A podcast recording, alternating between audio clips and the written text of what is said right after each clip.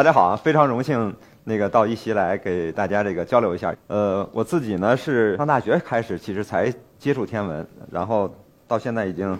三十多年了。那么这这三十年的时间里面，其实我三分之一的时间是在学校，然后呃学天文，那么有三分之一时间是在那个呃中国科学院国家天文台啊，在基本上在做专业的那个天文方面的研究。那么呃最近这这十一年的时间是在天文馆，那么天文馆它本身呢是就是做这个天文科普的呃工作的，所以呢我我自己觉得其实这三十年的经历，其实特别是最近这十年在天文馆的经历吧，因为呃有更多的机会接触到这个不光是专业的天文学家了，那么我有很多机会接触到这个天文爱好者以及其他的就是对天文感兴趣的那个嗯公众，所以我我自己觉得呢，其实确实在天文方面还是呃有了更多的体会啊，所以也非常希望利用这个这次这个机会啊，然后那个跟大家一起来分享一下。呃，相对来讲呢，天文其实它是一个嗯，可能跟大家呃更远一些的呃东西。我们天文从那个天文学从定义上来说，我们关注的是地球大气层以外的事儿。呃，那么也就是说呢，就是除了这个地球上的事儿我们不关心以外啊，其他地方呢，其他地方有什么关心的事儿啊？我们可以自己这个呃想一下，我们自己每天二十四小时我们所在自己的这个工作、学习、生活里面，我们所接触到的事儿，或者我们呃遇到的这个各种各样的问题，包括我们脑子里大家成天想的这个最关注的问题，呃，可以这么说，就是说，嗯，很可能百分之百的都是地球上的事儿啊。我们我们现在想的，我们每个人平常接触都是地球上的事儿，呃，但是呢，呃，地球其实它是一个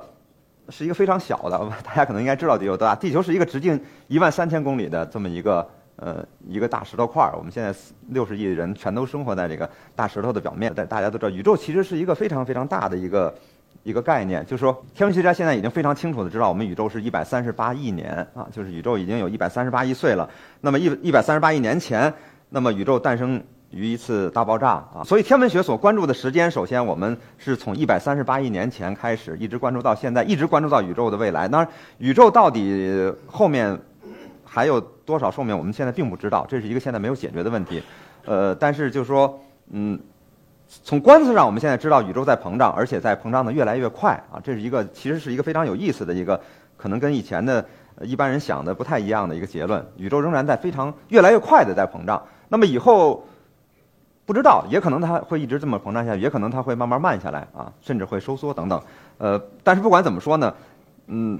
粗略的判断，我们宇宙至少后面还有一个是一百亿这个量级的，也有几百亿年的啊，至少有几百亿年，也可能是无穷。所以我们天文学所关注的时间范围是一个几百亿年的这么一个时间范围。那么我们所关注的这个空间范围有多大呢？实际上，这个也大概就就就就可以知道，就是实际上它是当我们说这个空间的时候，说宇宙有多大的时候，其实我们已经不能拿这个呃公里来说了，因为这个这个距离呃这个单位太小了，所以我们是拿光的速度来作为这个天文学的一个呃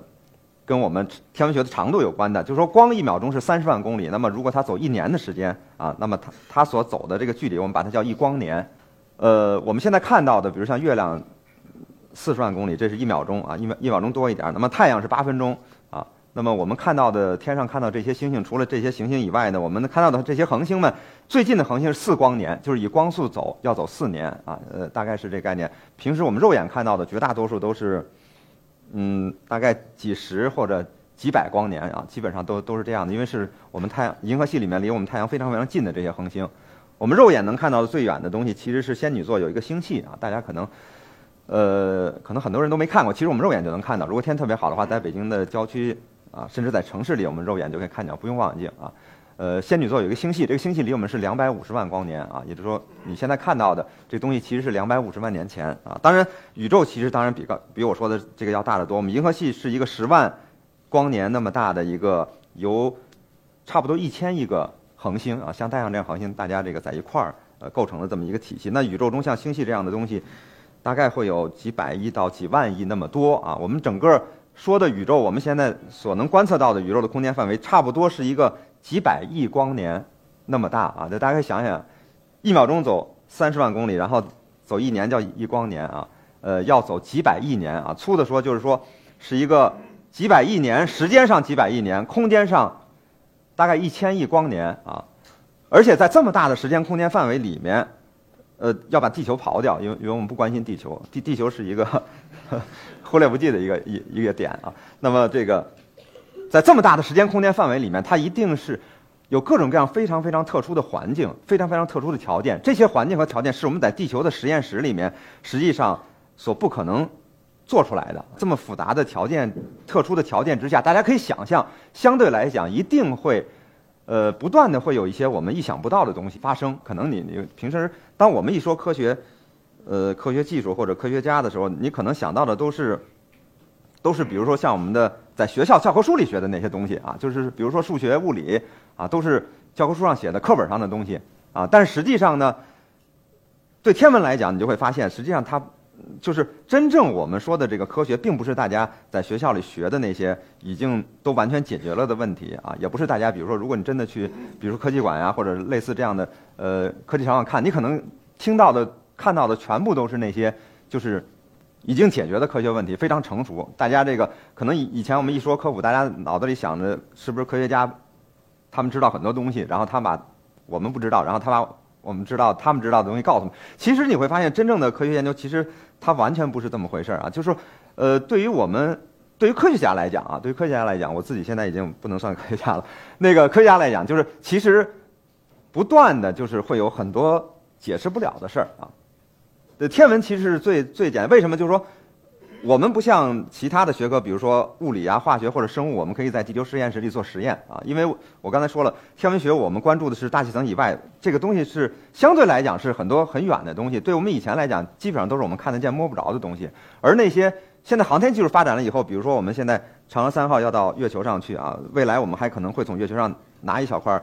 呃石头拿回来啊，或者当然有时候比如说那个流星体。有的时候没烧完的时候会有陨石掉到地面上，这除了除了这些非常，呃特殊的少数的情况，多数时候其实我们不是真的对我们研究对象，比如说在实验室里去去怎么样，我们更多的是观察他们，去看他们是怎么回事。但是当你往那么大的时间和空间这么远的距离看的时候，啊，你会发现它，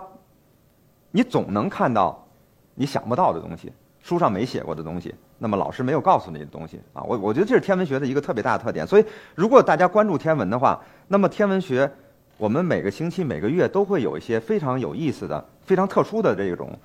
呃，新的发现冒出来。这些新的发现呢，呃，很多时候可能所谓发现真正有意义的发现，一定一定是跟书上写的不一样的发现啊，跟书上写的一样的就就没意思了。那么这些新的发现，有些它甚至可能会改变我们很多东西啊，会改变我们很多的对。世界的看法，而与此同时呢，对我们大家来讲，就是说，我们虽然不是天文学家，但是呢，其实我们每个月都会，如果大家关注的话，每个月都会有一些天天文现象。那么这些天文现象，它往往是大范围能看到的，而且这种看到并不一定说我非得用一个望远镜啊或者怎么样，其实大家肉眼就可以欣赏啊。所以天文学的这个特点，我觉得，呃，从我自己的体会来讲，我觉得它是一个跟其他所有的学科都不一样的，呃，这么一个学科啊。由于它本身所所这个关注的这个时间和空间范围的这个特殊性，这么大的时间空间范围，由于它不断的冒出来新的这个天文发现，也不断的有那些天象去影响我们，所以呢，呃，它其实从我们现在在天文馆，比如我们现在做做这个科普的这个这个角度来看，其实它是一个非常适合，就是说，比如说。呃，我们现在说的培养大家的好奇心啊，这个好奇心可能很重要。大家小的时候可能对什么事儿都感兴趣，然后我们身边其实也有好多好多我们不明白的事儿，包括我们生活当中，包括自然里面，其实都有好多好多我们不明白的事儿。但是呢，就是如果呃大家一直在这个学校里学习的话，有可能你会发现，随着我们年纪越来越高的时候呢，我们就是越来越多的时间都花在那个学校里的那几门课上了，你业余的时间越来越少了，可能你就而且。你那么点儿的时间，你所能接触到的这个很窄的一个东西里面，就是说，往往它可能没有那么不会老冒出来你想不到的东西。很多东西可能你就觉得没意思就过去了。但是呢，就是说，如果你真的去关注天文的话啊，那么你会发现它老会有新的东西冒出来。那么这些东西，我觉得是培养这个小孩儿呃对于未知的这种好奇是极其重要的。当然，同时我觉得，因为以前。呃，我到天文馆来以后，就是在考虑，一直在考虑天文的这个这个作用，就会就会感觉到，其实它对它不光是一个，比如说提高大家科学素质的问题，其实它可能会影响到我们，呃，包括整个的这个呃目前国家的这个这个情况。曾经以前我曾经提出来一个类似，他们后来有人叫什么“天文救国论”，就是说我们现在国家面临的很多问题，我们社会上面临的很多问题，其实它它在某种程度上其实也跟天文有关系啊。当然，看看地球以外的事，有的时候你会说它能解决我们的一些问题，我觉得这这是没问题的。包括我们现在，比如说做航天的时候，你你会发现现在呃，像前几天这个。呃，神十的太空授课啊，你会发现它一定会影响到很多小孩儿，呃，对科学的这种关注，对航天的关注啊，这都是我认为都是极其重要的啊。但是呢，就是，呃，我觉得其实不光如此，就是说，我们其实当你往更远的地方看的时候啊，它会会有一些你想不到的东西。作为天文来讲，它会告诉你，就是说，我们不是每每一件事儿都非得要有那么明确的目的的啊。当我们作为像天文这样的这个。嗯，基础研究的时候呢，它可能是一个比其他学科都要更加纯粹的基础研究。什么意思呢？也就是说，当我去做这个事儿的时候啊，比如刚才说我在天文台的时候，我我我们一个课题组在做小行星，就是我们开始做小行星的时候，其实我们并没有想好这个小行星有多重要啊。通过我们的研究，比如说你会发现有朝一日可能天文学家发现有小行星可能要要要撞我们啊，可能要砸地球了。那这会儿呢，由于我们的研究。我们现在想，比如改变这小行星轨道，那我肯定需要很多很多事先的一些研究，对小行星本身的呃它的这个轨道啊，呃预报啊啊，包括它的物理性质的研究等等等等。但是所有的这些东西呢，你会发现，就是说，当我们最开始做这件事儿的时候，我们并没有意识到它后面能跟我们有这么多关系。那么天文学的很多时候，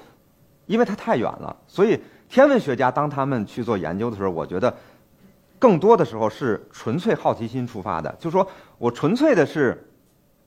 纯粹是想看看地球以外有什么东西，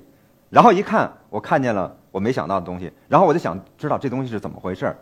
我并没有真的去想它能解决我什么问题啊，或者是我了解了以后有多。但是呢，从我们这个整个的基础学科发展的这个规律来看，其实你会发现，就是说很多时候越是那些纯粹从就是好奇心出发的这种研究，有可能它当你这个深入了以后，当你知道了更多的东西以后，啊，当然也，当你知道更多，其实意外意意味着你一定会有更多更多你不知道的东西冒出来啊。但是呢，就是在这个过程当中，可能它往往会带来跟我们更直接相关的啊，跟我们更直接相关的最重要的这个呃这个东西啊。所以呃，这也是我们以前呃。现在之所以我们想在中小学来推这个天文教育，我觉得就是说这些呃是是非常重要的。你比如说学文的人，可能他会他会有一个一个角度去考虑。那学工科的人呢，我接触到的，比如说他很多时候我想一个问题，我一定得事先先问，就是这个你做这件事是为什么？比如说如果说是研究小行星的，他就我要去，比如我去清华做讲座，他一定会问我，就是说嗯，首先要回答就小行星做小行星到底有什么意义啊？那么这个它有什么重要性？但是呃天文相对来讲，我觉得它。它还是，